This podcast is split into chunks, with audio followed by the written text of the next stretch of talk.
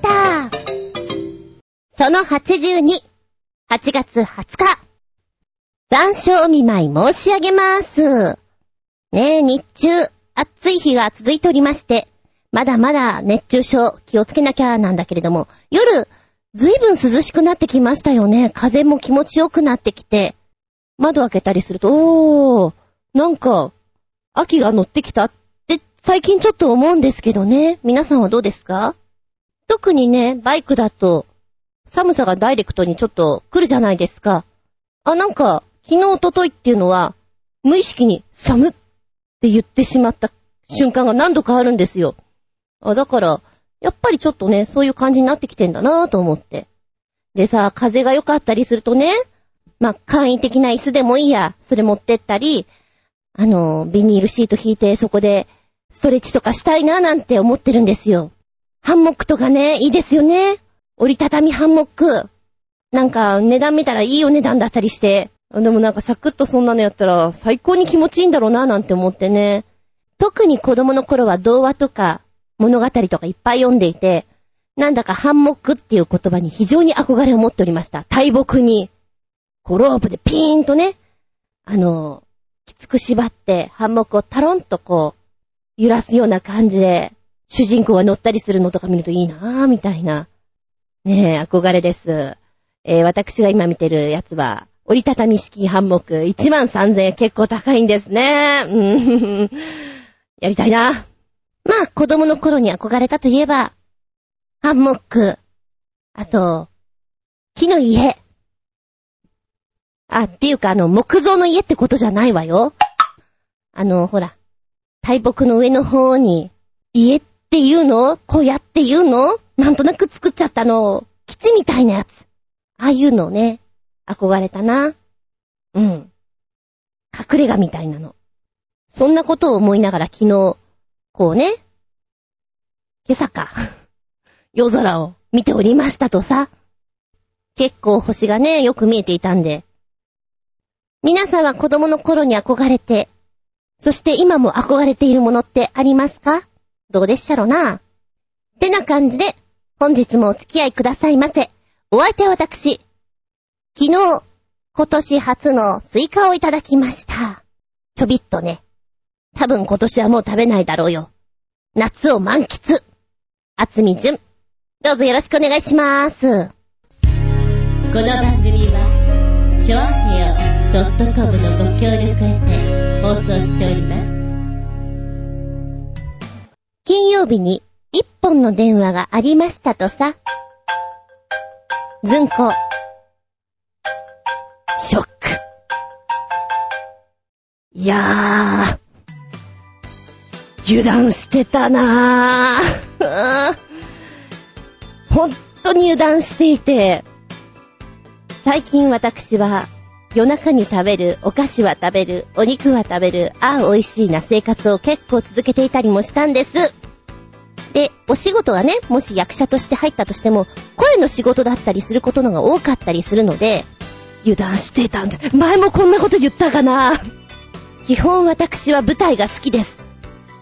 ええ、舞台が好きなんですよ。いろいろ準備もできるしね。映像に残ったりするのは本当に嫌なんですよ。ああ、今月末にパンフレットの撮影がある。嫌だー あの、ずるいこと言うと、舞台の時のパンフレットとかね、リーフレットとかの写真っていうのはもう先に出している潜在写真なので、もうね、これを使ってねっていうのができてるわけですよ。で、大体その潜在写真で2、3年過ごしたりするわけなんですけれど、あの、リアルに今撮りますねとか、そういうのほんとね、ちょっと勘弁してほしいんですね。もうね、ぷよっぷよになっちゃいましたよ。そりゃあの、あれよ多分、本番って言われたその時には、すごくメイク、ボディメイクな、確保じゃなくて、していくと思いますけれども、だけどなんかね、隠しきれない、ほにゃららがーってなると思うの。だから慌てて買いました。もう早々に簡単に体重なんて落ちないよ。わかってるさ、そんな。気持ち、少しだけ、タイトになれたらいいなと思ってあがいてみます。備前食へいへい、どこまで落ちるかなちょっと遊びも兼ねてやってみちゃうぞ。30代前半の頃ぐらいまでは、うん、置き換えダイエットだったり、ちょっと絶食すれば、ね、割とクッと減ったりするもんなんですよ。あ、ところがどっこい。ねえ、このお年頃になると、まずいまずい。なので、実際これでどの程度落ちるのかなっていうのも、まあまあ見たいなと思いまして、やってみるわけでございますよ。今日からな。さっき届いたからな。そうだな。本当ならここでシェイクを作ってお味をこうお伝えできればいいと思うんだけど、まだ夕飯にはちょっと早いのね。なので番組の終わりぐらいにできたらなと思っております。わずか10日間ぐらいで何ができようかと思うけど、ちょっとあがいてみちゃうよ、おばちゃんね。ってな感じで、次行ってみようか。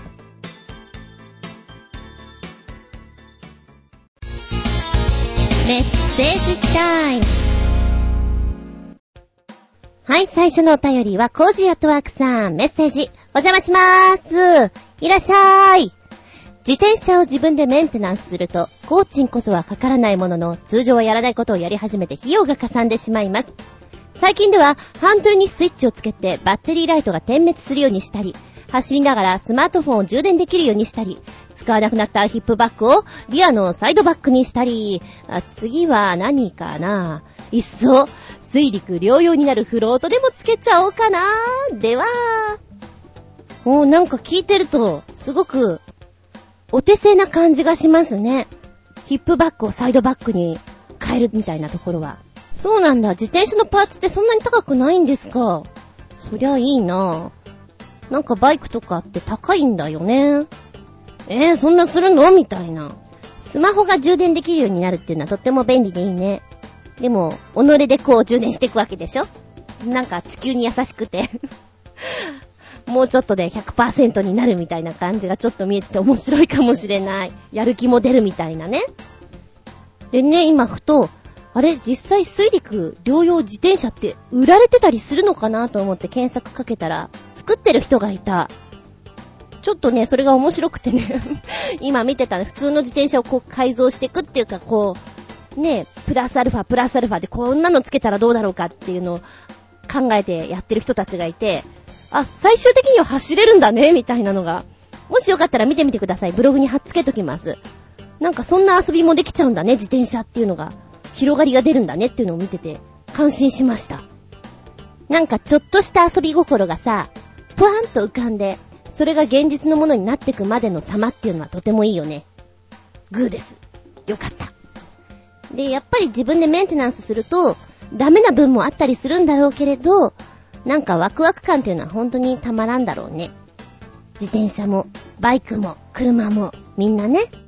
よーし、コージアットワークさんも、水陸両用を目指して、フロートを作って、夏休みを自由課題にしてみようって。どこに出すんだかよくわかんないけど、やってみよう そしたらどっかですれ違っても絶対に気づくな。あ今のコージアットワークさんだって。メッセージありがとうございます。あ、そうそう、話が逸れちゃうけどさ、自転車といえば、あの、私が前に住んでいたエリア、歯医者さんとかそっちだからよくうろうろしてるんですけど、2回ほど見たんだけど、自転車をしてるおじさんがね、いて、まあ、60歳以上なんじゃないかな。カゴのところに袋とかいっぱい入ってんだけど、猫がね、しましまの猫がいまして、キジトラっていうのかな。首輪つけていて、このカゴの上に立ってるんですよ。バランスよくね。これなんだろう、お散歩かなと思いながら2回ぐらいその人を見て、話しかけたいのは山々なんだけど、話しかけられずにいるみたいな感じでしょうかね。一体この人何なんだろうみたいな。っていうのを思い出したんですけど、それと同時に今、ピコーンと思い出したのが、大阪もね、道頓堀界隈にそういう人がいたんですよ。え、その人はね、あの、猫が、あれは10ぐらいはいるんじゃないかな。もう本当になんかの、自転車自体がハウルの城みたいになっていて いや、あれリアカーだったか？自転車だったか？自転車だったような気がするんだけど、ハウルの城みたいになっていて、そこに猫がいっぱいいるんですよ。すごい、すごい、すごいおじさんがいるなぁと思って、いつも見ておりました。やっぱり話しかけづらい雰囲気があるんですけど、猫ちゃんとか触ったりすることはできました。すごいどうでもいいんだけど、自転車つながりでいろいろ思い出しちゃった。じゃあ、つながりついでに続いては新潟県のキラキラよっぴーくん。ずんこしゃん、こんにちバブバブー。さて、暑いので簡潔にネタを言いますよ。こんなパープリンな自転車が作られたとか。ロサンゼルスのコメディアン、エリック・バス氏が走りながらエアパッキンをプチプチできる自転車を発明し、YouTube にもその様子がアップされてますよ。気持ちいいのかな？それではごきげんよう。バビブーベボボボボボー。えー、バイキンマンはい、ありがとうございます。見たよ、35秒ほどの動画になっております。エリックさん、こう、まずは名乗りから始めまして、で、35秒の間にこの自転車ね、乗っていくわけなんですけども、自転車の前のとこに大きな大きなエアパッキンロールっていうんですかね。あれを取り付けてて、走ると同時にそれがシュワーっと出てくるんですよ。で、それを自分でこの自転車でね、踏んでいきながらパキパキさせて遊ぶというか、なんでしょうね。でもまあ面白いなと思ったのが、キュッて止まって、まあうなずくような感じでね、あたりを見回して満足そうな、気持ちよさそうな顔してるんですよ。あー、いい気分なんだなっていうのがね、ちょっと見てて面白いですね。うん。これね、子供絶対乗りたいね。私もあったら、あ、ちょ、ちょっと乗っていいですかって言いたくなる代物ではありますけど、やたらと映像はね、おバカさんだなって思わせる一つではあります。たまげたっていうか、バカげた、げた2.5ってところかな。うん、あれだな。エリック君はコメディアンだっけ？あだったらもう一ひねりなんかあったらな。ちょっとな、もったいなかったな。なんてな、思ったりして、自転車つながり、ありがとう。続いては、新潟県のぐりぐりよっぴーさん。メッセージ。ずんこさん、こんにちんねぎねぎ。さて、一言だけ気になってること言いますが、あのさ、他の人のネタのことは知らないけど、僕のネタメールを読んでくれるのはありがたいが、ここ最近読み間違いがひどいよね。はっきり言うと、いたじらの杉村局長よりひどいよ。自分じゃ全く気づいてないのかもしれないけど、細かいところでむちゃくちゃ読んでるよ。最悪なのは文章の最後の方のニュアンスを書いてあることと正反対に読まれたりすることもあり、文章は最後まで目を配って読めと言いたいね。表を裏と言われたんじゃ、やっぱり文句の一つも言いたくなるんだよ。どんな番組だろうとね。これは単なる注意喚起と要望なので、番組では読むなよな。読んじゃった。で、読んじゃったよ。というか、まったく気づいておりませんでした。ごめーん。ほんとにごめん。そんなにひどかったんだ。まあね、あの、焦って読んでるところはすごくある。からなのかな先生にもよく言われた。落ち着きなさいって、慌てないでちゃんと周りを見なさいって。多分そんな感じなんだろう。今回、ね、イエローカードもらっちゃったわけだよね。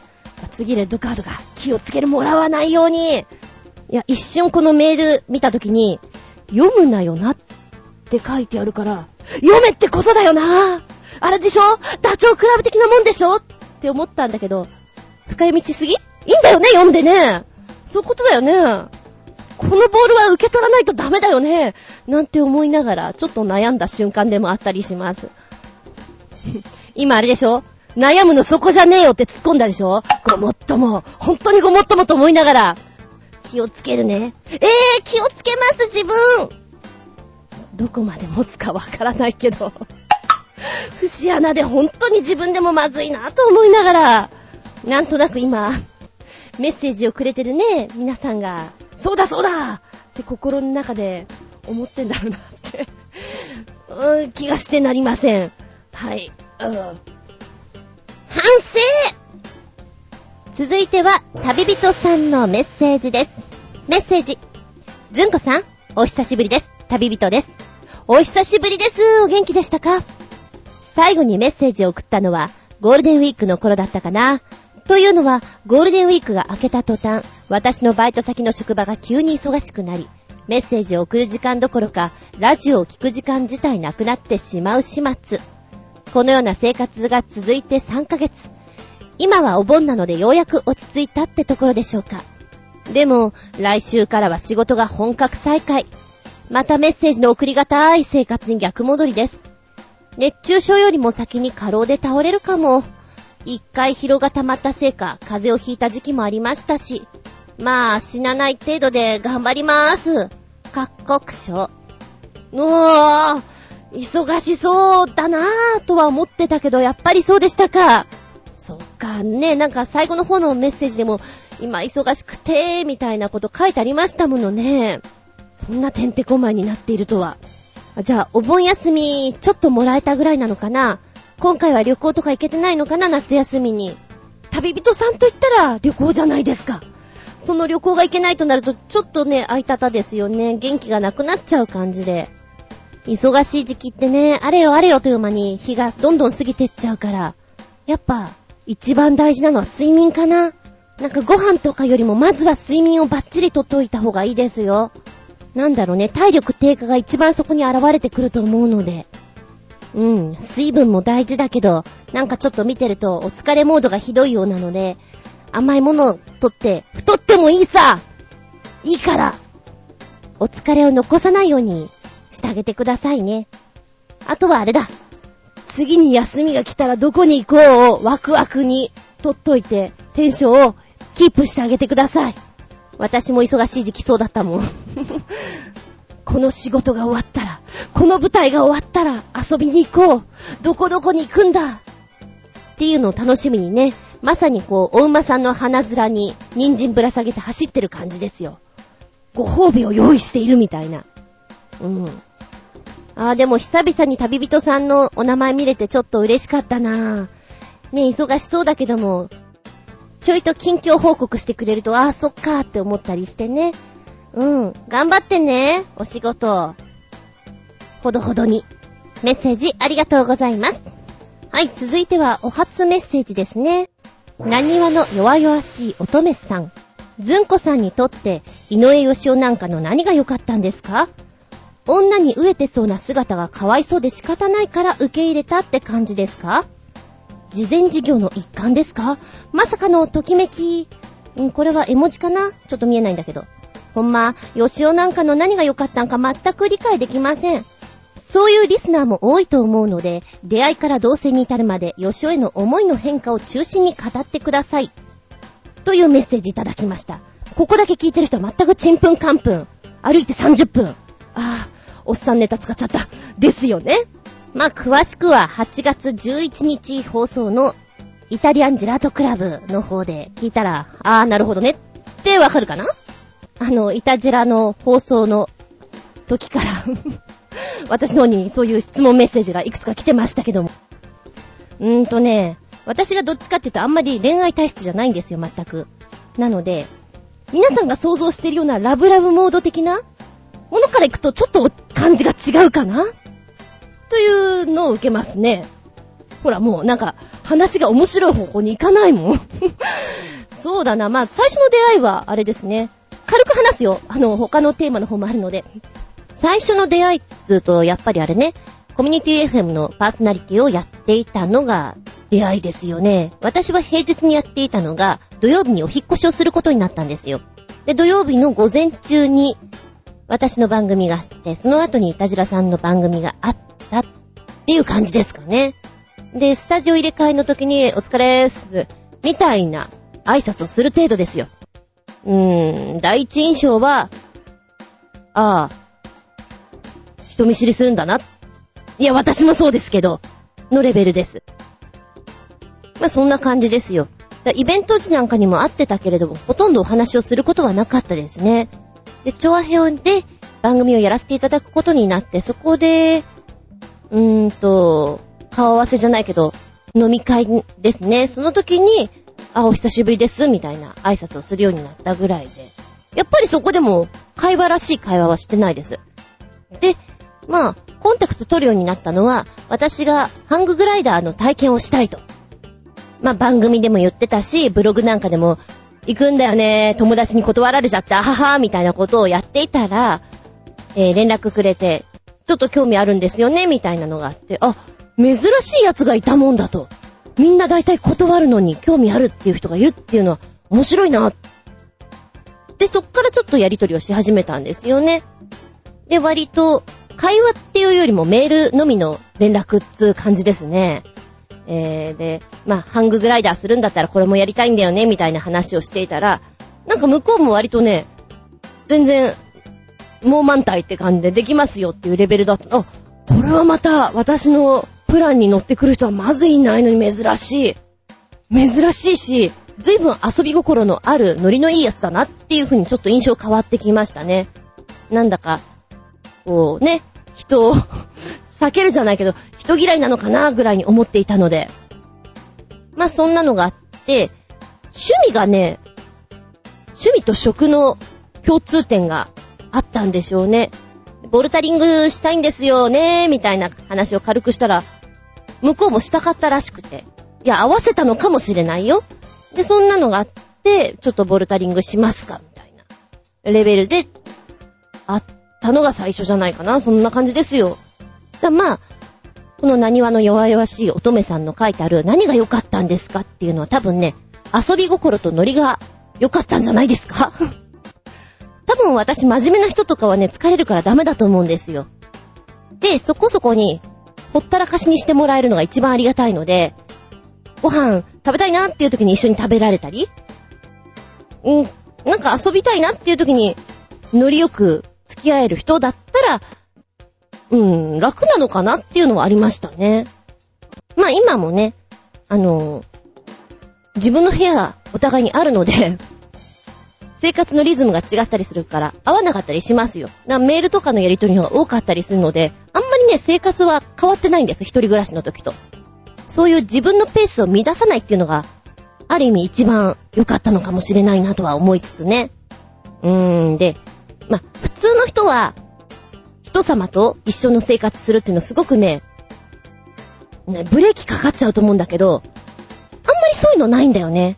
で、役者をやっているので、地方公演とか、なんかツアーに入ったりすると、ね、同室、先輩と同室なんてありますよ。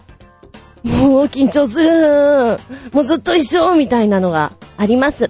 それから楽屋なんて言ったらもう朝から夜中までずっと一緒で、いたたまれない思いをいっぱいします。そう考えたらもう全然、なんかあの、ルームシェアって便利だよなっていうレベルですね。うん、だからね、本当にみんなが思ってるようなね、ラブラブなお話ができなくて申し訳ないし、ちっとも面白い話ができなくて、あれなんだけどもね、こんな感じです。いいかな、こんなんで。あ あ、もちろん、あの、あれなんですよ。ルームシェアって感じだから、洗濯も自炊も、自分のは自分でって感じですよ。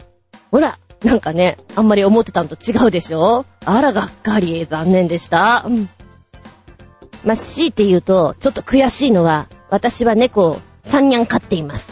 が、一匹女の子があっちの部屋ばっかりに行って、私の方に来なくなってしまったこと。そのぐらいでしょうか。うん。まあ、基本的にはあんまりね、まあ、第一印象からは変わったけれども、遊び心があってノリがいいな。あ、で、意外に色々考えてるんだな。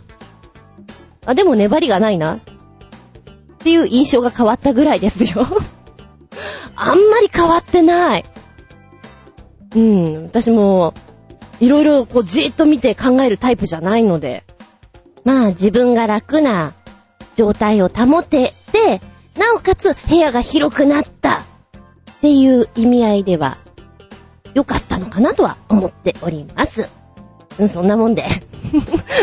な期待外れでごめんなさいね。なんかあの、面白いことを期待するんだったら、どうぞ、いたじらさんの方に送ってください。メッセージありがとうございます。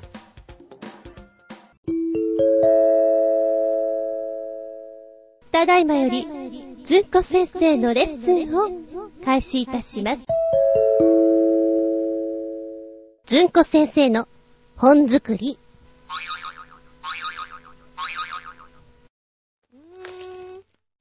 あれ？うーん、どこ行ったかなと。ないね。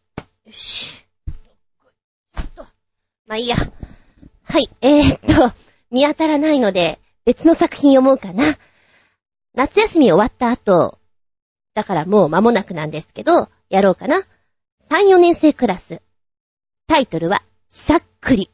人間ってさ、ここでやっちゃちょっと嫌だなっていうものってあるじゃない？しゃっくりだったり、おならだったり、くしゃみだったり、どうしようもないじゃんあっていう、それに対してのリアクションがあると面白いかな。なんてね。おならなんか特にそうだよね。あ、私ちなみに、すっげえお腹が良くなる人なんです。ここでなっちゃまずいだろうって読み合わせとかね、シーンとしてる時にゴロゴロゴロゴロゴロってなる人なんですよ。もうその時はね、あの、いたずらにこう、座り直しをガタガタし始め、台本をめくり、飲み物を飲むという怪しい人になりますけれども、よくお腹鳴るんですよ。まあ、その一つ、しゃっくりもちょっと、ねえ、ずっと出てると気になりますよね。ということで、本日のタイトル、しゃっくり。土橋の部屋。宮本。河合は遊びに来た。土橋は勉強。宮本。河合は好きに遊ぶ。なんだ？しゃっくりか。ビビった。朝から止まらないんだよ。朝からずっと？えそう。何言ってんだお前。しゃっくり100回すると死ぬんだぞ。名詞。だよ、そんなの。死ぬのが怖くないのか？無視かお前。水をたくさん飲む。飲んだ。息を止めるやった。びっくりさせると止まるっていうよね。おうじゃあ、びっくりする話しよえ？え？ーん、じゃあね。あ二組の篠塚が、宮本のこと好きらしいよ。知ってる。え？有名だよそ、そうなんだ。ショック。うえ、あじゃ、じゃあ、次は土橋ね。え？ーあそんなの思いつかないよ。うんとね。あ、うちの学校って変形してロボットになるらしいよ。うわマジで？え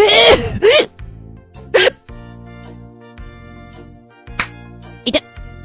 君が驚いてどうする？ああ、宿題終わんないじゃん。夏休みの宿題ちゃんとやってんの？え？二日で終わらせたよ。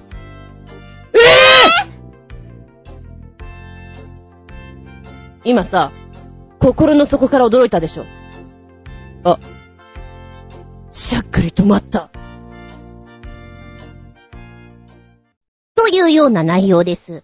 まあ、3、4年生で試して、そっから中学生に持ってくかどうしようかなって考えてるところですかね。子供の頃はね、しゃっくり本当に何やっても止まらなくて、数数えて、あともう少しで100になっちゃう、どうしようって、恐怖におののいたものでございます。うーん、今はね、息を止めるかなひたすら止める。まあ、そうすれば5分以内には止められるかなと思ってますけど。ね、なんかあの、ほら、コップのさ、反対側から口つけて飲んだりとか、いろいろ試したりする人もいるじゃない？そういうのやったことないからさ、ああ、誰が言い始めんのかなとは思ったりしますね。あ、あと、あの、しゃっくり出たから、ちょっと止めてって言われた人を、本当に不意打ちで脅かしたりして止めてあげるのは得意かもしれません。よくやったな、それな。最近そういう告知を受けてませんけれどね。まあでも、おならしゃっくりくしゃみとこう来た中で、やっぱり一番恥ずかしいのはおならでしょうね。あの、カスッとした匂いだけのやつも嫌だろうし、ブルっていうあの、もう勢いのいいやつあれもね、どうしようっていうのもあるだろうし。まあね、でもしょうがないよ、出ちゃうものはね。人間だもの、バイミツを。えー、こんなところで、次のネタに引っ張れそうな気がしてきたんで、もうこれ以上は語るまい。ということで、ずんこ先生本作り。本日は、しゃっくり、えっでお届けしました。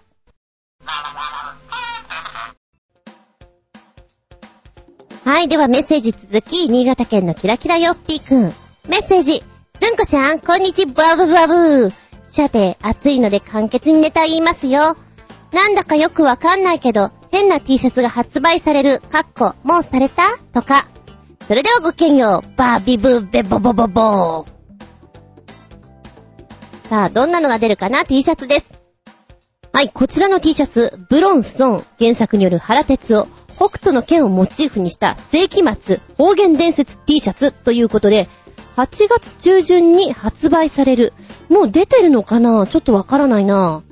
で、絵柄は2枚ありまして、1つは、北斗の剣、主人公であります。ケンシロウが指をこう出してね。えー、原作の方では、お前はもう死んでいるっていう渋いセリフあるんですよ。これを、福岡、関西、名古屋、東京、東北、横浜とこう、6種類ね、パターン作りまして、だったらこういう風に言うよ。もう一つ、同じく、ホッケンファンなら、ご存知のラオウが、ね、拳を突き上げて言う名台詞があるんですよ。我が生涯に一片の悔いなし内海健二さんが素敵な声でやってました。それは置いといて。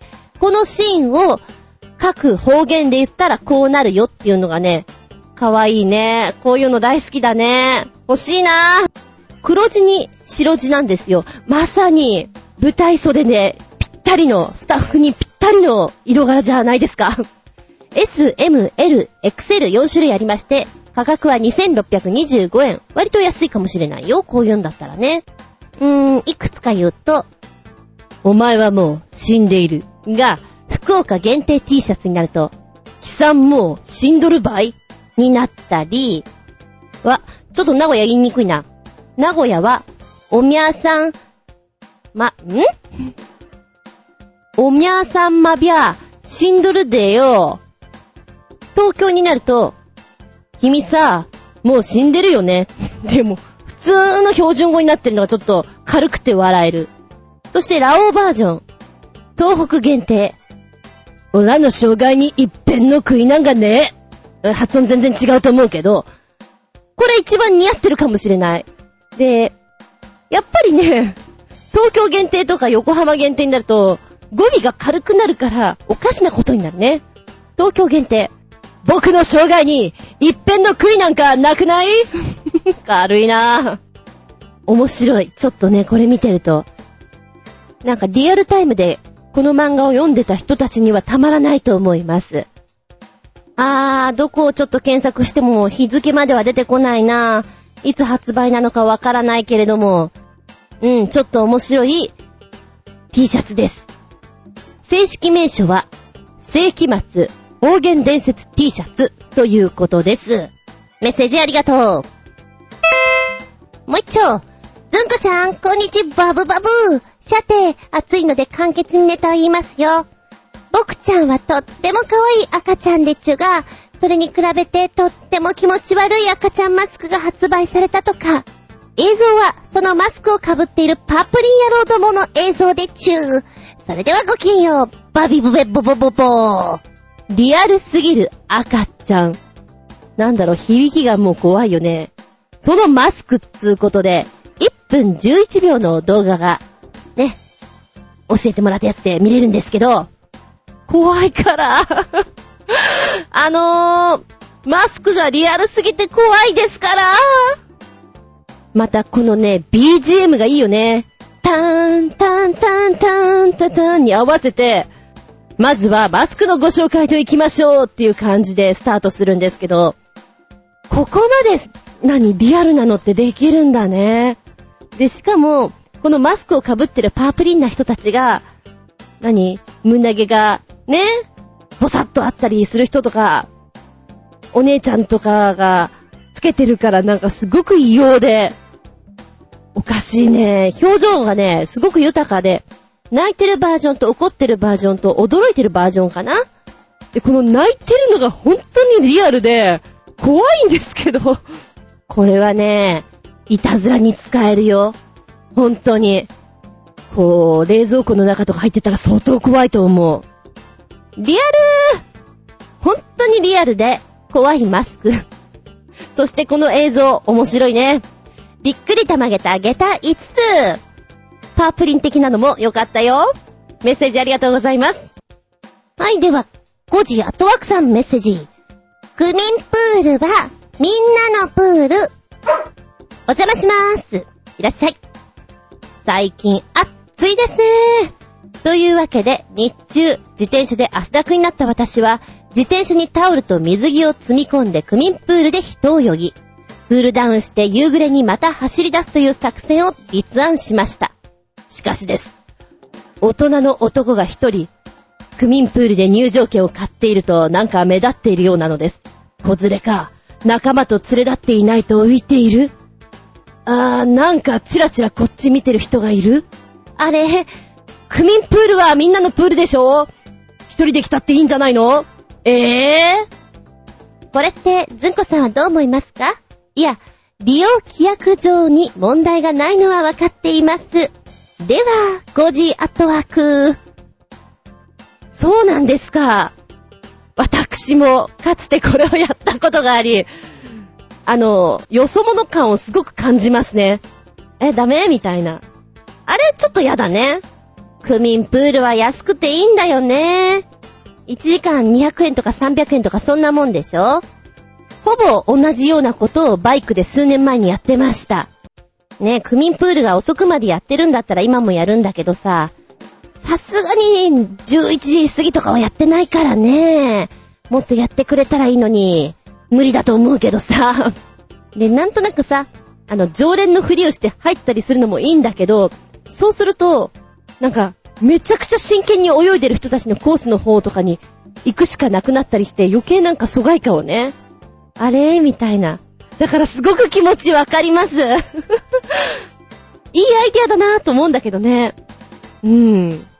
あの、もしよかったら皆さんもやってみてください。素敵な疎外感を感じます。ただ、お友達と一緒だったら安く、気分さっぱりっていうところになってね、リフレッシュできるんじゃないかと思います。夜よく眠れるよ、泳ぐとね。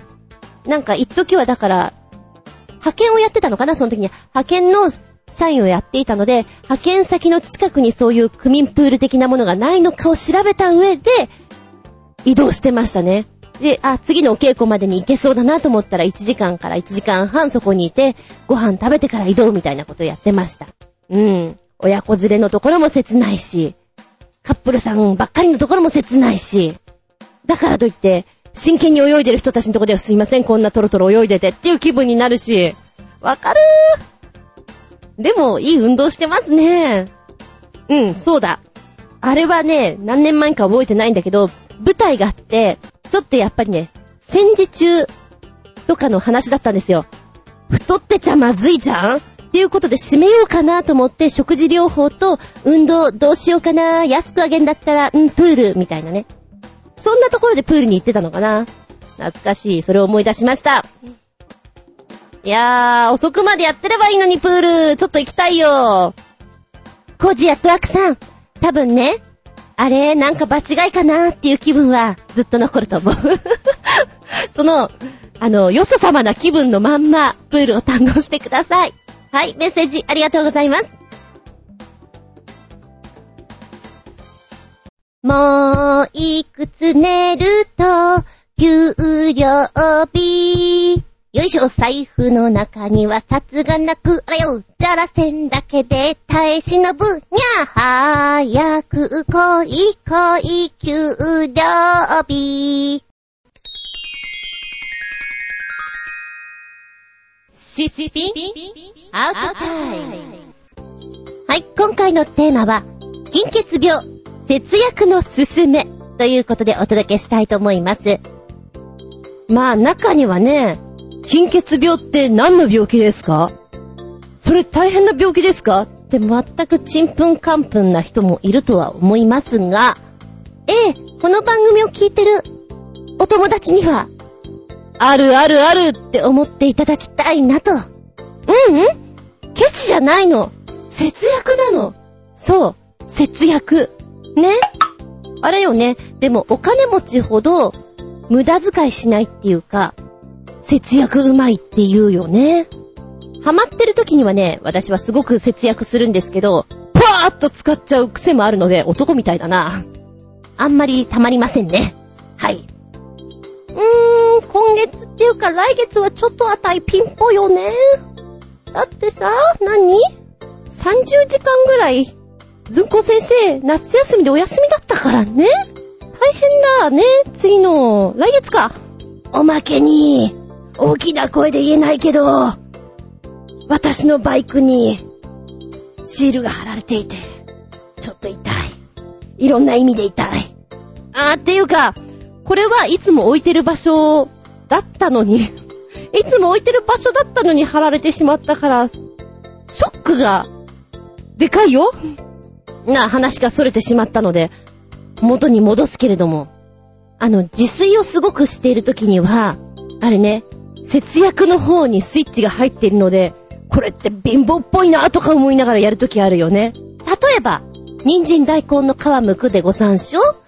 あれを、ちょっと隠し包丁かなんか入れて、筋入れてあげまして、あの、お漬物にしていく皮を、いい感じに干してあげて、で、ちまちまと、お漬物を作ってる姿はなんとも貧乏臭い。で、これ自分だけで堪能してればいいんだけれども、楽屋とかで作って結構上の人に食べさせました。ええ。味ぽんとお酒と、みりんと、あの、鷹の爪をちょっと多めに入れてあげて、つけると、それはそれはいい感じのお漬物になるじゃないですか。漬物は買いません野菜の皮で十分ですってしばらく思ってたしね。で、お豆腐なんかも、あの、そんないらないのよ。一丁でも全然多いなっていう時があるんだけど、三丁買うと安くなるみたいなところにいつも行ってて、そこで大量買いして、豆腐を冷凍してなんとかいうのをやってまして、お肉を買わずに、冷凍豆腐でなんとかしのぐみたいな。で、今もやってるよね、あの、節約生活みたいな。あれの走りの頃ですね。節約レシピとかいうのが出ていて、それを買って真似するのが楽しかった時期もあります。こう、豆腐を凍らして、それを戻して潰して、味付けするとちょっと肉っぽいんじゃないとかね。やってましたもん。で、金欠病に、こう、かかり始めの頃は、だんだんお米がなくなってくるので、切ない話やな。麺類をいっぱい食べるようになりますね。麺類を。うどん、スパゲティ。で、もう麺はいいやっていう気分になるぐらい麺は食べますね。学生の頃ですよもちろん。で、私の後輩ですね。やっぱり芝居をやっていて、一人暮らしをしていて、彼は随分貧乏だったな。なんか食べるものがないっていうのを聞いて、お姉ちゃんは心配になってね。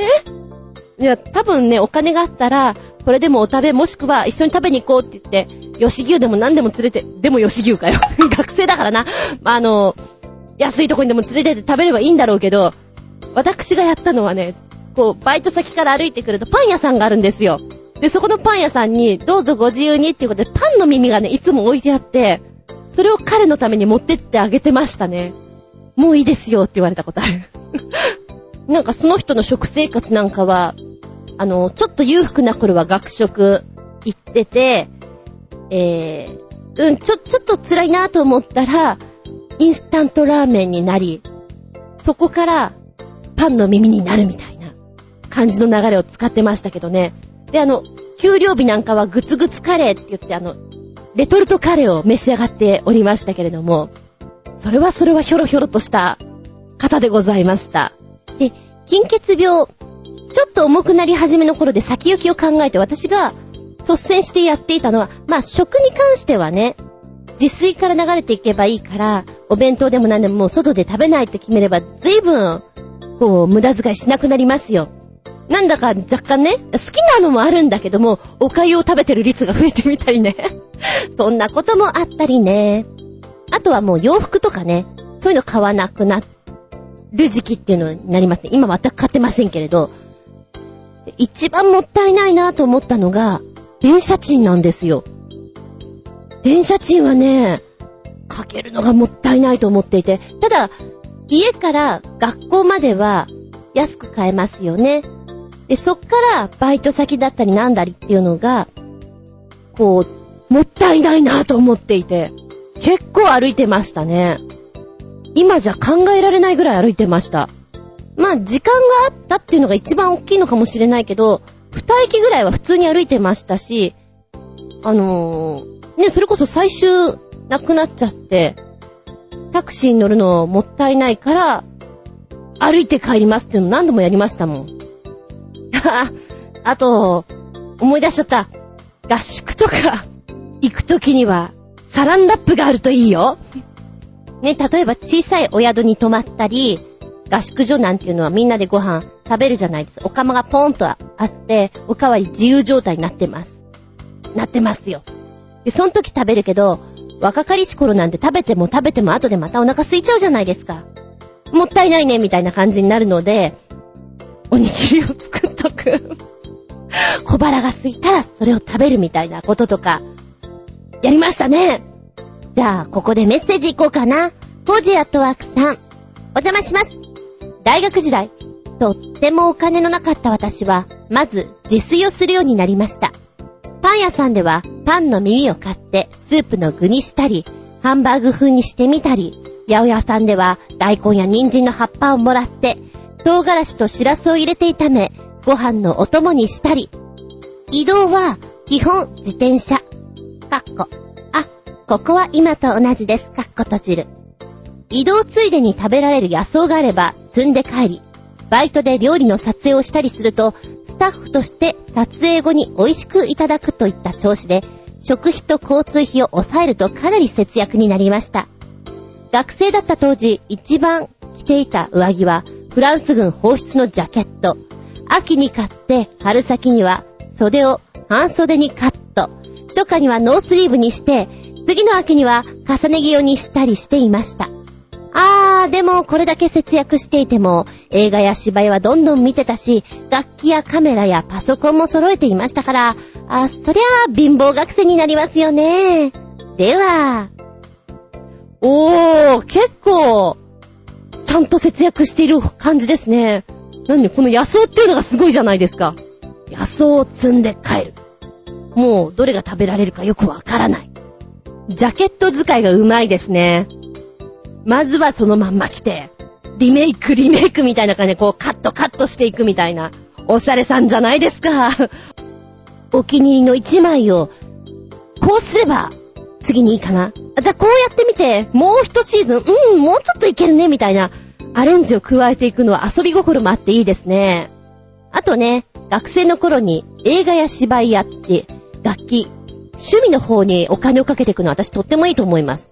私も、なんでしょうね、ケチくさい生活はしてましたけど、芝居とかはいい値段の席買ってましたもん。ちゃんと見たいなと思うやつはね。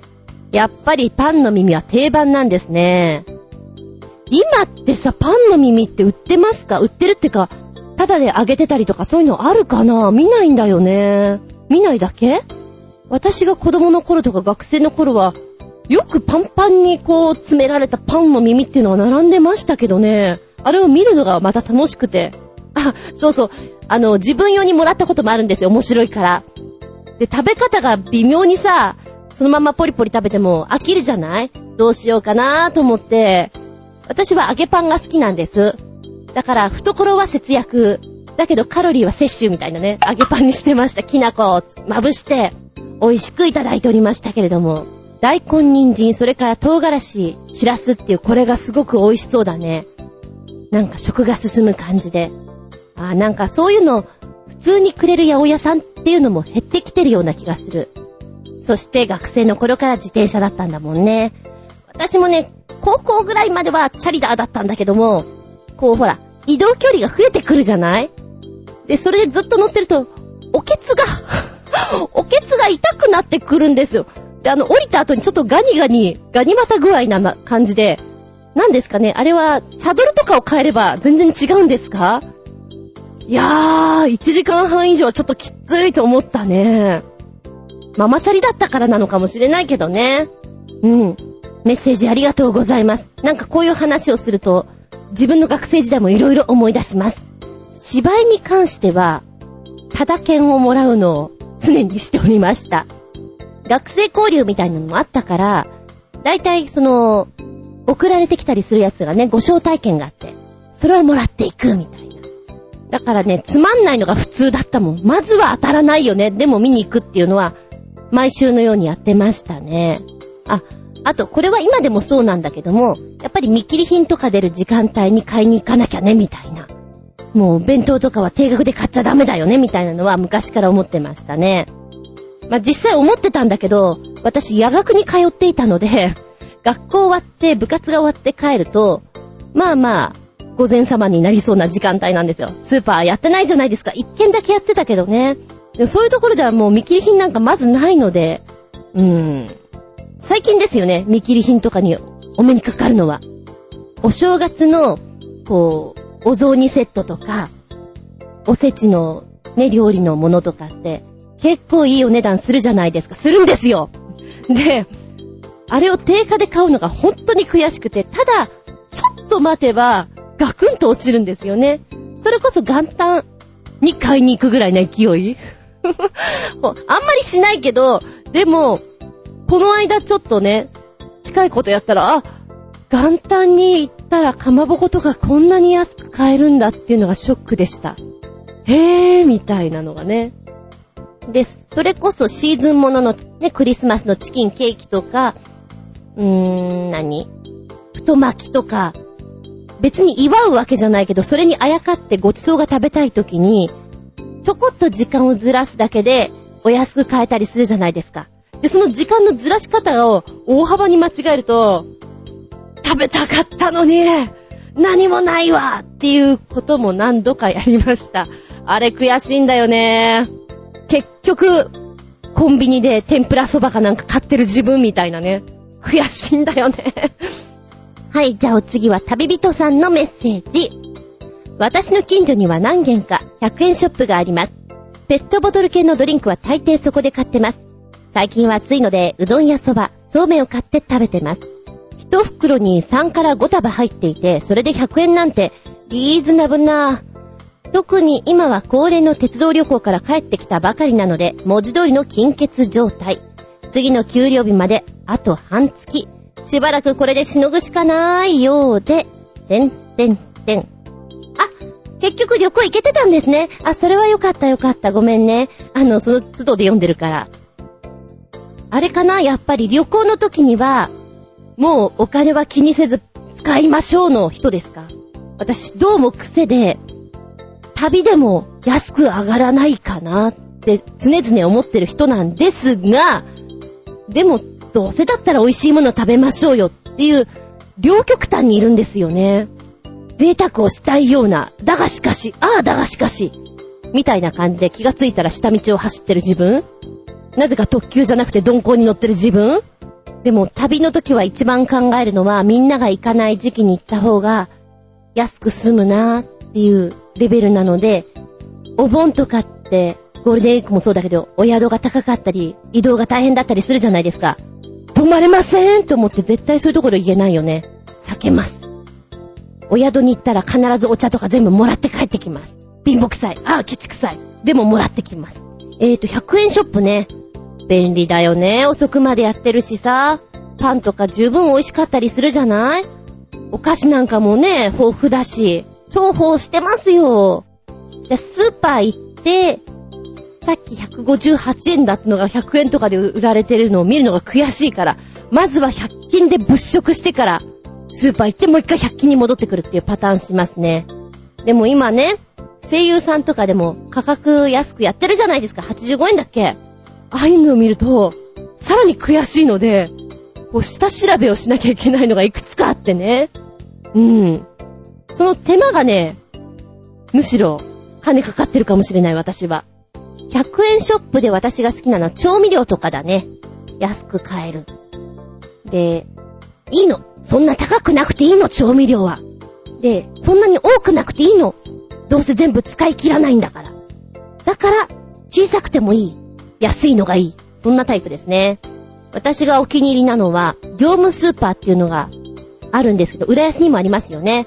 もう業務スーパーで 大量買いするのが好きです。だからね、あの、旅人さんも業務スーパー行ってジュースとか買うと安いよ。あれ買うとよそで買えなくなるよっていう。ただ、すげえ美味しいかって言われたらそうでもない。けれど、安いです。そこが大事。なんてな、思ってます。メッセージありがとうございます。そうね、究極貧乏な時には粉物に頼るのが一番いいよね。小麦粉。やつがいるとなんかいいよ。小麦粉と水と、なんかその辺にあるもの混ぜて、焼いてしまえ。とりあえず持つ。あとは水豚を作る。で、あの、その辺にある野菜的なものを入れて、豆腐かなんか入れてグツグツやって、お腹に入れればしばらく持つっていうのは、やりますね。うん。で、結構この粉物で作ったお好み焼きだったり、水豚だったりっていうのが、割と美味しくて、自分で感激してしまったりね。いっぱい食べられるじゃないですか。ねえ、おすすめ。貧乏な時に、お供に。おまけの刑、懐が寂しい時、懐かしい友人らに誘われた。ご飯でもどうよ。なんて返す ?1 番、今、ダイエット中なの。3日ほどしてから誘って。2番、ストレートに何も言わず、おごってくれい心の友よ。3番、ズバッと断る。4番、予測不能な行動に出る。旅人さんは2番、ストレートに何も言わずおごってくれいかな？うん、でもその方が清々しいと思う。いいよね。ズバッとしていて。はい、コージアットワークさんは、うーん、ストレートすぎる剛速球で、持ち合わせがないからおごってくれるなら行くけど、と答えます。まあ、こう言われて引っ込むような相手には言いませんが。2番なんだ。割と2番って多いんだね。へえ。ちなみに私はね、断るかな普通に。で、お金ができたらまたこちらからお誘い申し上げますっていうパターンに出ると思います。あ、多分、理由を説明するのもめんどくさいし、いずれ入ってくるものだからって思っちゃうんだろうな。うん。おごるおごらないの話でいくと、おごられ上手の人いますよね。なんかおごっちゃいたいなっていう気分の人ね。えー、学生の頃に、バイトしていた消防設備士のアシスタントで行くとね、まあご飯は外が多いんです。で、普段行かないような定食屋さんとかね、古臭いとことかに入ったりするんですけど、割とね、一緒にいる方がおごってくれる方で、え今日もおごってくれるの？リンゴン、リンゴン、リンゴン、万歳って顔に出さないけど思ってました。なんか、あの、ほら、そういう素振りないけど、いいよ、ここはって言われてすごく嬉しくないですか？うん。そんなことを今思い出してみたりね。あと、役者って、えー、名古屋行ってる時に、味噌カツを食べたことがなかったんですよ。いや、味噌カツ有名なんですよね。食べてみたいな、みたいな話をしていて。そしたら、その、ちょっと上の先輩が、なんか、この後暇だったら味噌カツ食べに行こうかって言ってくれたんですね。で、初めての名古屋だったし、わーと思って嬉しくてね、行ったんです。で、お値段見たら、あ、このぐらいなんだ。ちょっとお高いけど、まあまあまあって思って美味しくいただきまして、堪能しましたよ。それがヤバトンさんだったんですけどね、有名なとこなんですけど、ヤバトンさんに行って、なんか豚の飾りがいっぱいあって可愛くて、T シャツとかも可愛くて、おーとか思って、で、じゃあお金払って帰ろう、みたいな話になった時に、いいよ、ここは。ってあ、でも、ねえ、いいです、ちゃんと持ってきましたか？大丈夫ですって言ったら、うん、じゃああのね、今日は、こっちから誘ったじゃない？だからいいよ、ここは。先輩がそういう風に言った時にはもうおごってもらっちゃいな。で、もし、あつみちゃんが誰かとご飯にね、行く時あって下の子と行くことがあったら、そしたらおごってあげなよっていう風に言ってくれて、なんて素晴らしいって思ったんです。いや、普通なのかもしれないけど、私の生活の中でそれをやってもらったことがなかったから、なんて素晴らしいブラボーハラショーって思ってね、感激しました。なんでしょう、上の者が下を育てていくみたいな、素敵だなって。で、私は誰か連れてったかっていうと、一回ぐらいしか連れてってませんね。ダメな先輩じゃん。もともと人付き合い苦手なんで、そこに立ち返ってしまうけど、で、今もね、たまにちょっと懐が豊かな時に、あの、サブの先生とか連れてってね、と言ってもファミレス程度なんですけど、夜やってるところが。なんで、おごろうかなと思うと、すごく恐縮するんですよね。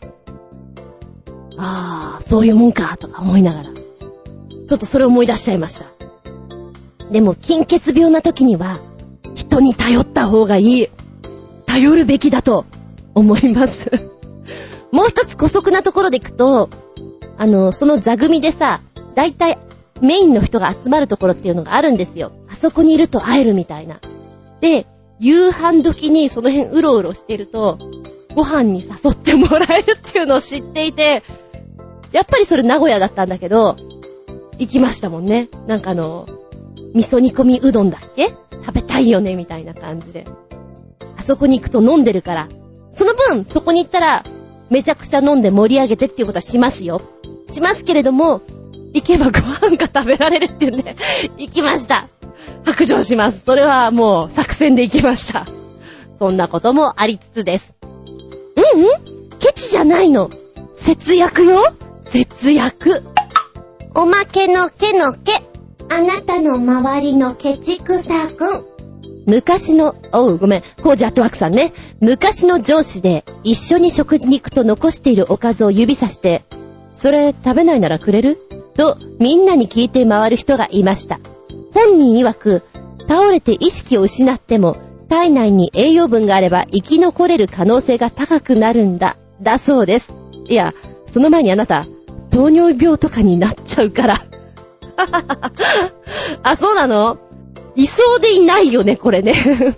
それ食べないならくれるか。あー。まあ、残し物だからね。もったいないお化け出ちゃうからいいかな。私の周りにはそういう人いないから、ちょっと見たら引いちゃうかなどうかな毎回だったら引いちゃうかもしれない。あ、うーん、ちょっと近いのかな女の子で言うなら、今ダイエットしてるからデザートはいらないって言っときながら、あの、みんなが頼んだの、一口ちょうだいっていうのをみんなにちょっとずつ回ると、そこそこ食べれるよね、みたいな。お前、ダイエットどうしたんだっていうのは、ちょっとあったかな、そんなのはね。で、旅人さんの方は、そういう方いないみたいです。うーん、なんか意外と周りにいないもんなのかなどうなのかなと思って質問してみたんだけどね。ただ今だから思い出せないっていうのもあるかもしれない。最後に素朴な質問で、お小遣い帳、金銭追悼帳つけてますか？に対して、旅人さんはつけてません。コジャットワクさんもつけてません。えーちなみに、コジャットワクさん、使っていいお金を封筒に入れていて、なくなったら使わないといういい加減な管理です。へえ、意外につけないもんなのかな？ほら、アプリでも今いろいろあるじゃない？暇つぶし程度に。私はなんとなくはつけてるんですよ。で、あのーちょっとパソコンいじってるのが楽しい時期は、エクセルで金銭水筒帳を作って、関数とか入れて遊んでましたけど、そういうの作ってましたけど、ノートとかでもね、やったりっていうのや、あったかな。割とつけてる方かなとは思うんだけど、みんなはどうなのかな。って思って素朴な質問でした。ああ、そうですか。まあ、貧乏くさいんだけどさ、まあ、節約っつうことで、私は洋服とかあんまりお金をかけない方なので、破れちゃった、ほつれちゃったっていうのはあんまり気にしない？こう、直せる範囲は直すし、ほつれもなんとかするしっていうタイプではあります。ただ、こう、靴下がポコンってこう穴開いちゃって指が、こんにちはって出るときに、超貧乏くせえなって思うときは多々あります。で、私日中は草履を履いてることが多いんですよ。で、稽古場だとジャズシューズを履いてるので見えないと思うんだけど、こう草履履いてるとさ、指がピキーンってなるでしょ？どうしてもそれでね、こんにちはしやすいんですよね。あれ恥ずかしいね。で、あの、で、シューズを忘れた時に限って、例えば、こんにちはしてる靴下になっていたりとか、しょっちゅうなるんだよね。多分、爪が伸びてんのかもしれないな。いや、綺麗よって話なんだけど、そういう時には、もう、こんにちはの靴下脱ぎ捨ててみたりとかね。裸足でやるよ今日はみたいな。なんか先生気合入ってみたりする。で、お気に入りの洋服にシミがついてしまった場合には、シミ抜きをするんだけど、それでもうっすら残る時には、今あるんですよ、1枚。ただすごく見えにくいとこなんで、修正液を。修正液を塗ってちょっと施してみたりっていうのはありますね。うん。貧血病。節約のすすめ。スーパーに行くなら閉店ギリギリに行きな。パン屋さんもそうだけどな。お米が少なくなったらお粥にしな。ふやかしていきな。話してるとなかなか切なくなるんだけども、えー話題がなくなった時に盛り上がる話の一つでもありますね。貧乏話。痛い話。学生さんで言ったら、テストの話。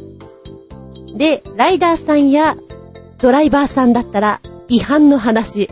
これで、その場は盛り上がること間違いなし。つうことで、本日は、ダラダラと、貧血病、節約のすずめのお話をしてみました。裏紙はね、捨てちゃもったいないんだよ。メモ帳にもなるし、使えるよ。って取っといたら、電話帳ぐらい集まってしまいました。使い切れないわ。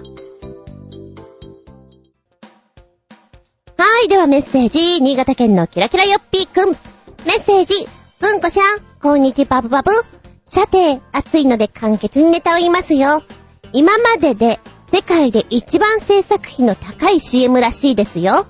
2010年のサッカーワールドカップ放送用に作られたナイキの CM ですが、総制作費は4200万ドル。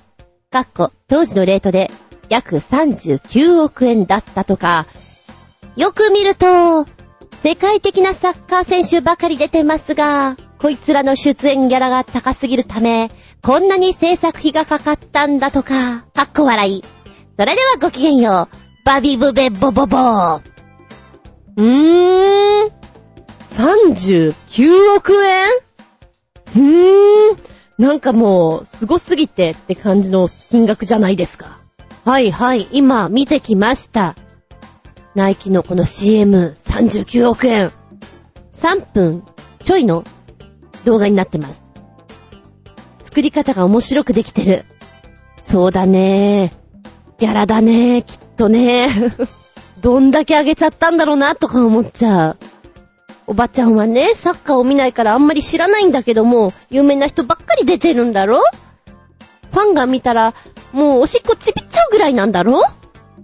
で、そういう人がプレーとともにちょっと日常をこう垣間見せるような動きだったりなんだり表情だったりっていうのを出してくれると、やっぱファンは嬉しいよね。だから作り方上手だなと思って見てました。なんか、ところどころアニメが入ったりさ、別のワンカットが入ったりするのも飽きさせないなって思いながら見ました。ねえ、誰か知ってる人いた？って言ったら、うーん、見たことあるけど名前出てこないよね。ユニフォームの後ろにほら、名前が書いてあるからわかる程度だよ。そのぐらい私はわかんなくて申し訳ないんだけども、華やかでピカピカしてました。もしよかったら見てみてね。ありがとうございます。はい、もう一丁、新潟県のキラキラよっぴーくん。うんこちゃん、こんにちは、バブバブ。さて、暑いので簡潔にネタ言いますよ。奇抜な格好のギターです。弾きこなすの大変というか、この人以外に扱える人いるのかな？演奏のほとんどが、タッピングか、ライトハンド奏法です。かっこ笑い。演奏されていますのは、マイケル・アンジェロさん。すごいよ。曲芸師。なんじゃいそりゃ。まずこのギターの、な、なにこの未来の楽器ですか？っていうなんか武器にも見えそうな、この、普通のギターのお尻にもう一個ギターがついてると思いね。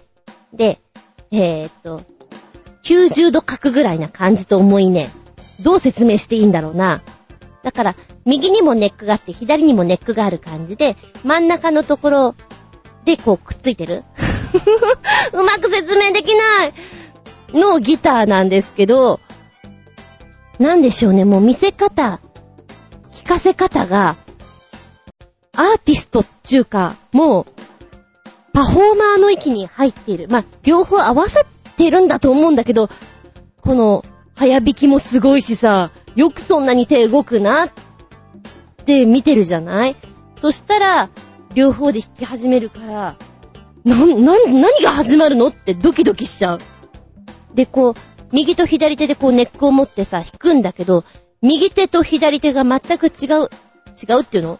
一本の曲になってるのよ。なってるんだけど、伴奏とメロディーみたいな感じで、スタイルをちゃんと確立してるのが面白いなと思って、そんな風にできるんだって思いながら、えーっとね、6分ぐらいあったかな ?6 分ぐらいある中に、構成をちょっと変えてきていろんな見せ方をしてくれてるんですよ。だから面白い。私。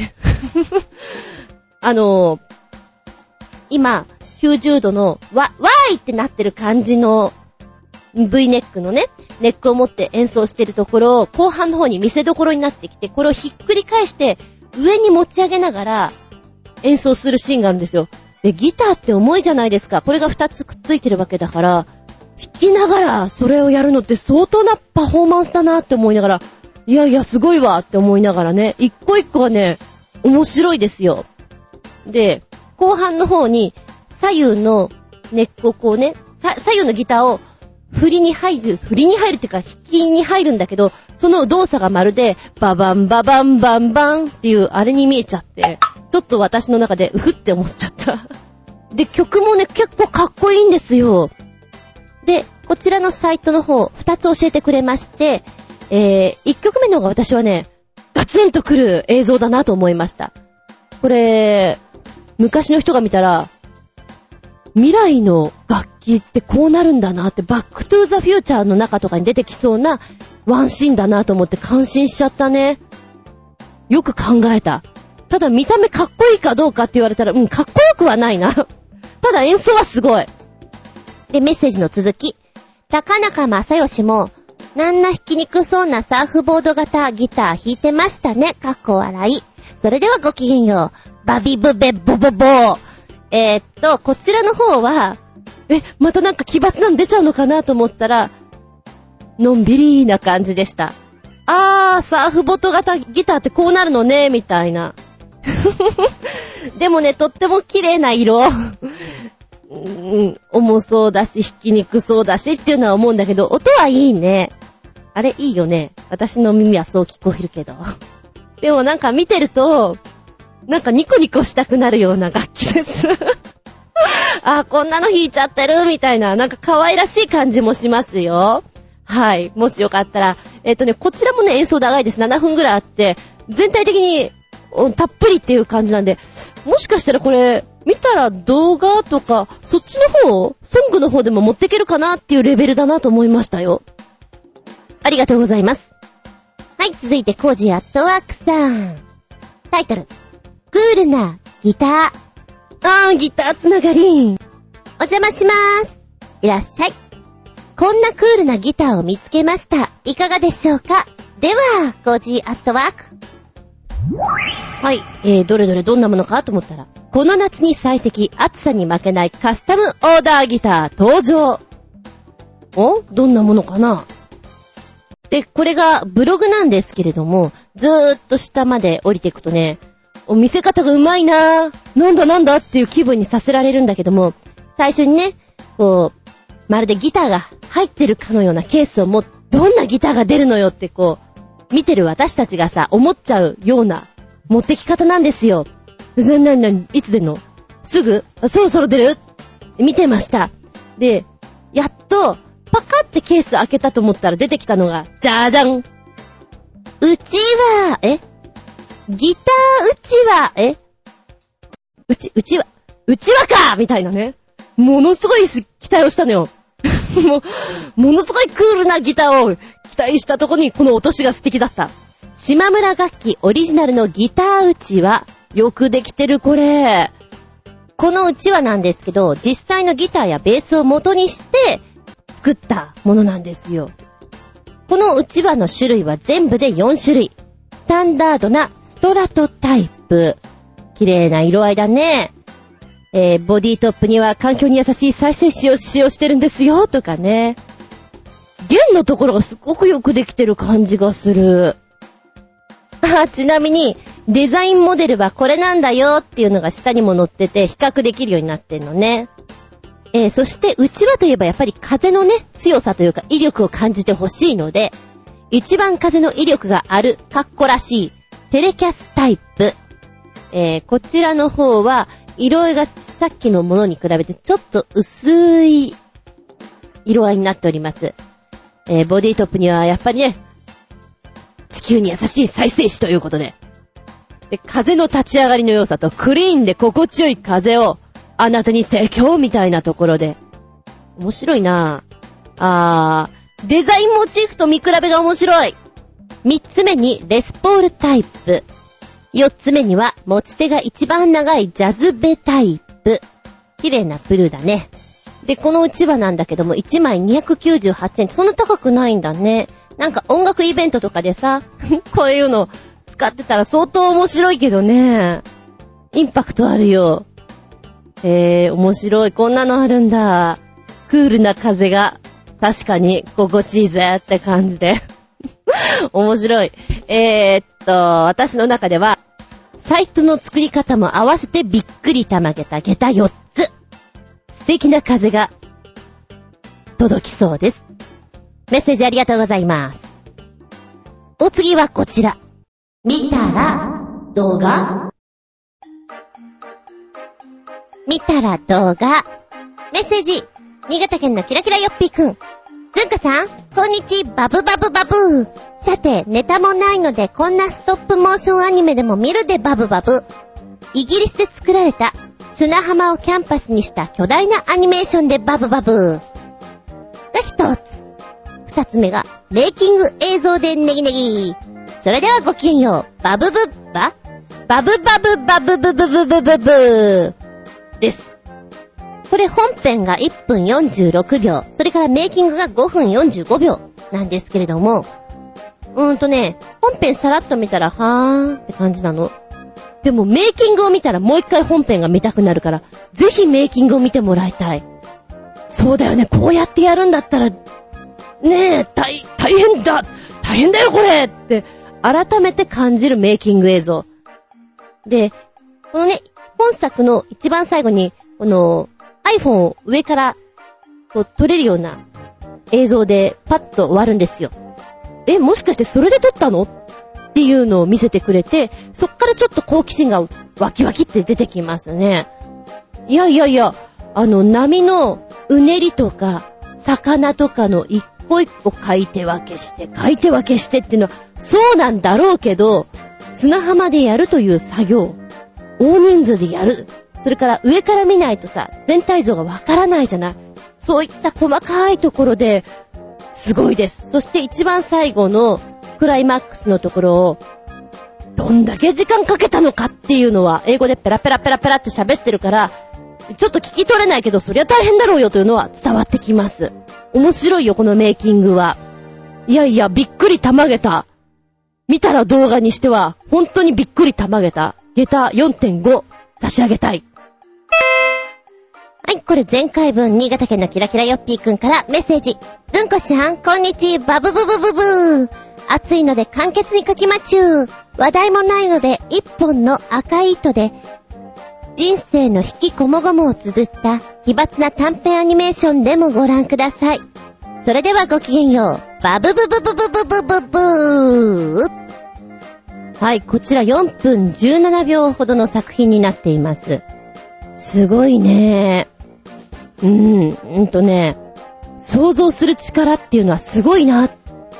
一本でこういう風に表現できるんだっていうのは面白いし、物語性としても、へーって、次何が出てくんだろう、何が出てくんだろうっていうのが、うん、すごくね、想像力をかき立てる意味合いで、いいなぁと思ったね。なんか押し付けがましいんじゃなくて、なんかそういう風に見てられるのが良かったです。優しい気持ちになれるね、しかもね。赤い糸。こういう風に行くかなーっていうラインを辿ってってくれるのがまた面白いですね。途中ね、3分ぐらいのとこで男の人が、こう、つまずいて、こう、つまずいてっていうか、こう、もう、自分の中で挫折感を味わったりっていうことで、こう、うずくまるシーンがあるんですよ。そこでパタンとなってしまって、糸がプツって切れてしまった後の、シーンっていう感じがね、また、良かったです。うん。人生って感じなんだろうな。ありがとうございます。じゃあ今回は、見たら動画2本ご紹介ということでお届けいたしましたよ。あなたも、見たら動画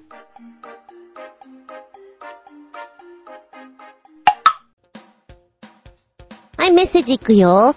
新潟県のキラキラヨッピーくんから、ずんこちゃん、こんにち、バブバブー。さて、暑いので簡潔にネタを言いますよ。これこそ本当に意味不明な楽器ですが、ロシアのマトリョーシカとテルミをなぜか合体させた楽器、マトリョミンってのがあるそうです。で、それを実際に演奏している映像です。あー、かっこ、なんかとっても変です。それではごきげんよう。バビブベボボボボどうしても棒4つ言いたくなるな。マトリョミンっていうの？可愛いな、感じとして。おう、あれなんだね。あのー、すごく奇抜なものに変えてるんじゃなくて、本当に、ベーシックなマトリョーシカにテルミンが合わせられた感じなんだ。で、この、マトリョミン、えー、楽器には一切触れずに音を出すことができ、音域は4オクターブ以上、わずかな演奏動作にも敏感に反応するために、演奏者の技量は言うまでもなく、気質や心理状態までもが音に現れるということだそうです。写真で見る限りには、でかい的用しかだよね、持ってるのは。その上で、なんか、ハンドパワーですって感じがする男の人がいる。か あ、これじゃ伝わらねえな。これじゃ伝わってねえな。えー、YouTube の動画の方2分37秒なんですけど、たまげたこれはたまげるよびっくりたまげた下駄5つあげます。リンゴンリンゴンリンゴン面白いね。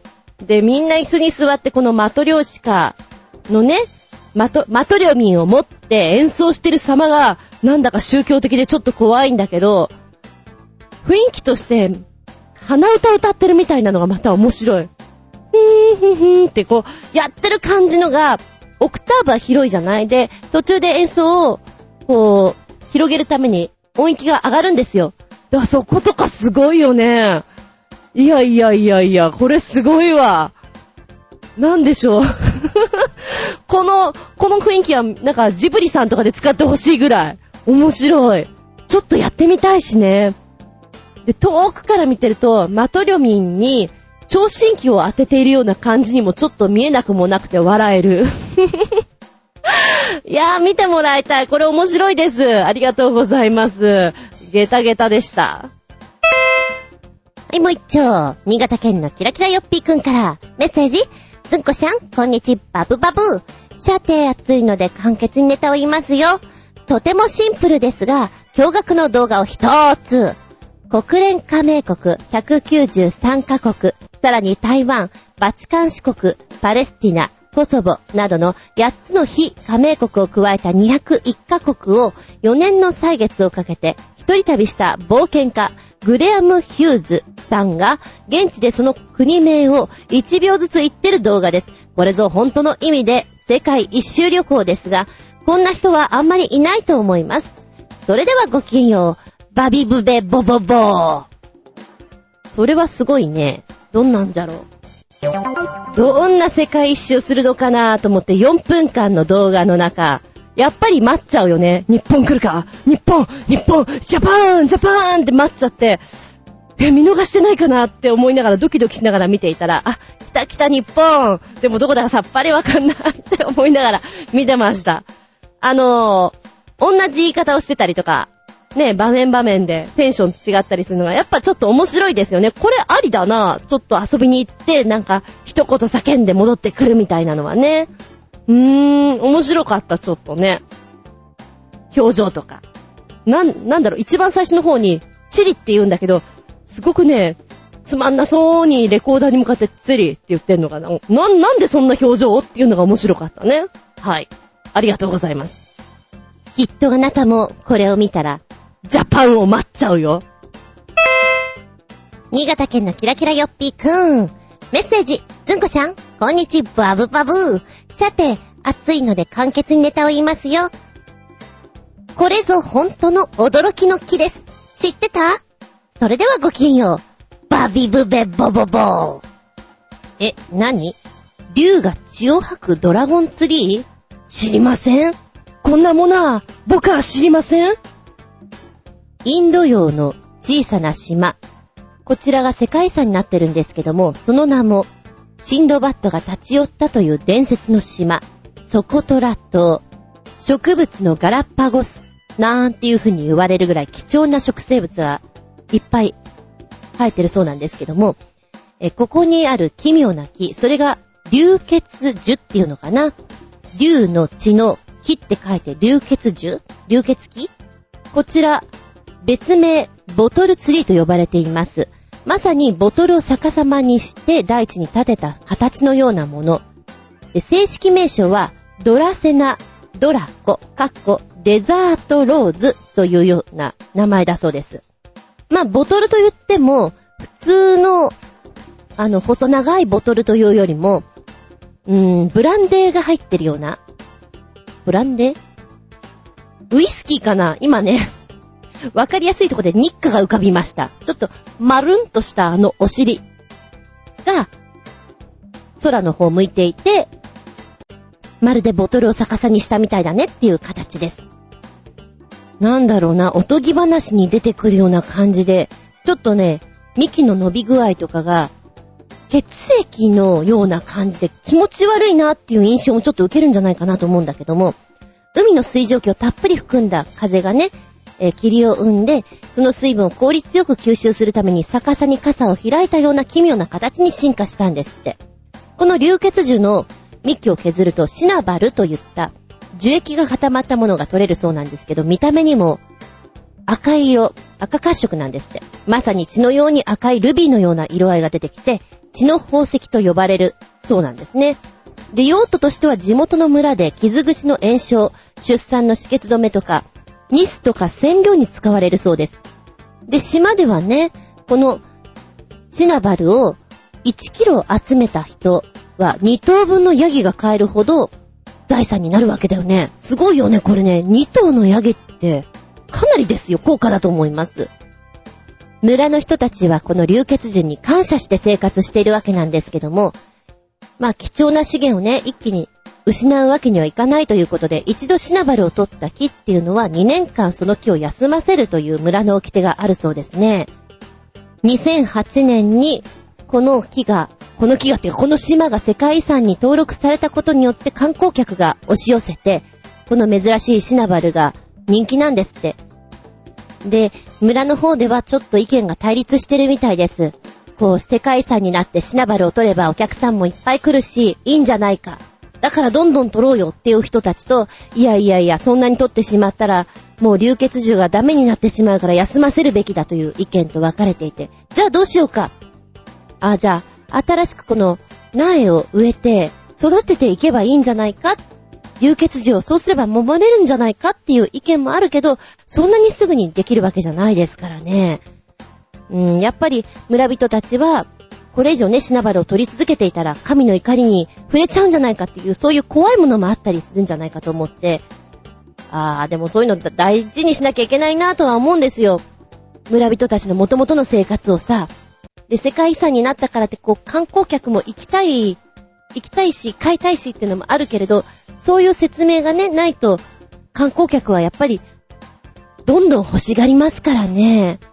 で、これ以上、傷つけないために守っていかなきゃいけないっていう方向に動いてるみたいですね。うーん、でもこの木はなんかすごく不思議。ね、この木からそんな赤い樹液が出てきたらびっくりたまげっちゃうよね。なんか夢に出てきそうな、そんな存在感ありありすぎの木じゃないかなと思います。流血樹。ねえ、ちょっと勉強になっちゃったよ。はい、ありがとうございます。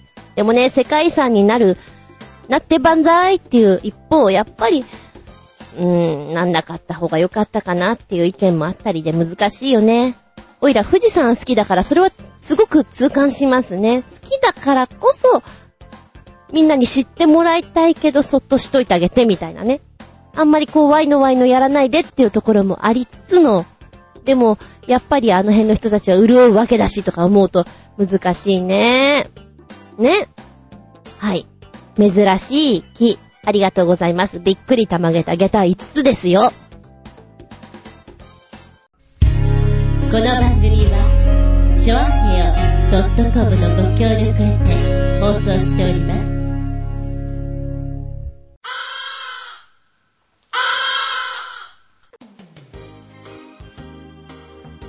はい、最後になってきました。本日もお付き合いありがとうございます。長々と、長々とお付き合いいただきました。では次回です。次回は9月3日、下駄83でお聞きください。テーマはね、あれにしたの。人間だもの、出ちゃうわよ。おなら、しゃっくり、ふっくしゃみ。つうことで、生理現象。ねえ、ここで出て欲しくない。けど出ちゃった。あちゃー。どうしましょう。どうするもこうするもないけどね。おならとか、しゃっくりとか、くしゃみとか、お腹のゴロゴロとか、ゲップとか、いろいろあるでしょ ちょっと恥ずかしい。そんなお話をしてこうかいや、ないとは言わせないよ。あるはずだ。な、あるはずだよ。その時のごまかし方とか、その辺を言ってみようかな。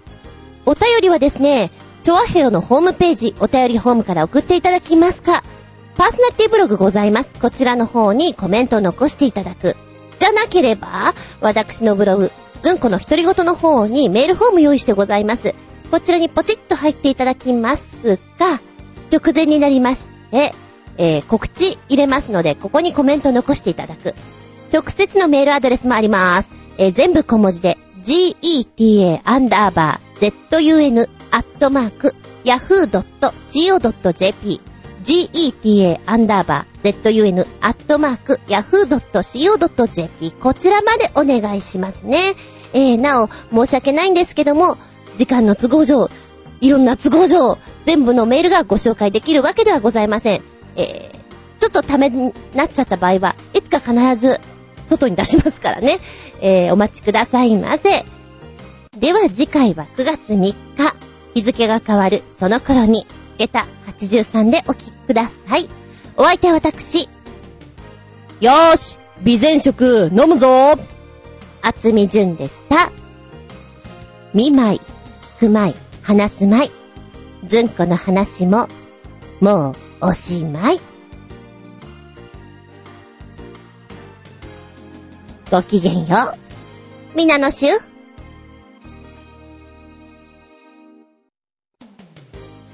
はい。備前食。えー、一方に対して牛乳もしくは豆乳、水で薄めて、薄めてっていうか溶かして飲むものなんですけども、今日はとりあえず牛乳 300ml 混ぜてみました。今ね、クックイットという、ドンキホーテで買った、器具を使って、粉とミルクを混ぜようと思ったら、ボタンを押すでしょ？シャワシャワシャワシャワって言って、いろんなとこに牛乳が飛んで悲しいことになりました。これ飲んだら吹きに行きます。えっとね、ごまきなこ味。ヘルシーだそうです。ああ、もうね、本当に、ごまときなこが、すごく前面に出てくる味ですね。今、普通はね、200と、こう混ぜて飲んでくださいみたいな感じだったんだけど、うん、まあ最初だからちょっと量多めにしてみようかなと思って、それで300とにしてみました。飲んでみああ、すごく飲みやすい。けど、これで腹持ちいいんだろうか？明日もこの夕飯にしようと思ってるけど、お腹に溜まるんだろうかね？まあ、300ゆっくり飲むからしばらくは持つと思うけれど、ええ急遽皆さん、体重落とさなきゃいけないときあなたならどうしますか？絶食ですか？諦めますか？いや、諦めたくないな。数年間残るパンフレットだったら余計にな。頑張る。頑張るけど頑張りきれない時もある。なあ、そんな時には頬に薄いシャドウを入れて、引き締め引き締めのコルセットかなんかをつけて撮影に臨みますよ。はい。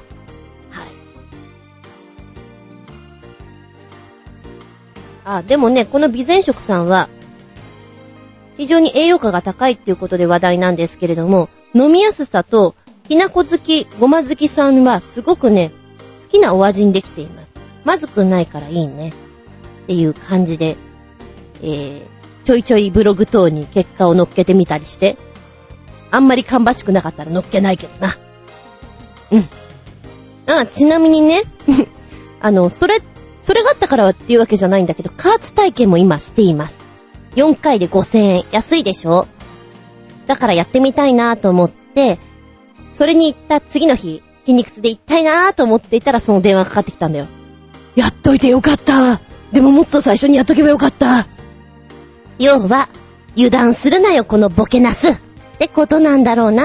ああ、しみじみ。しみじみだよ。うん、備前食美味しい。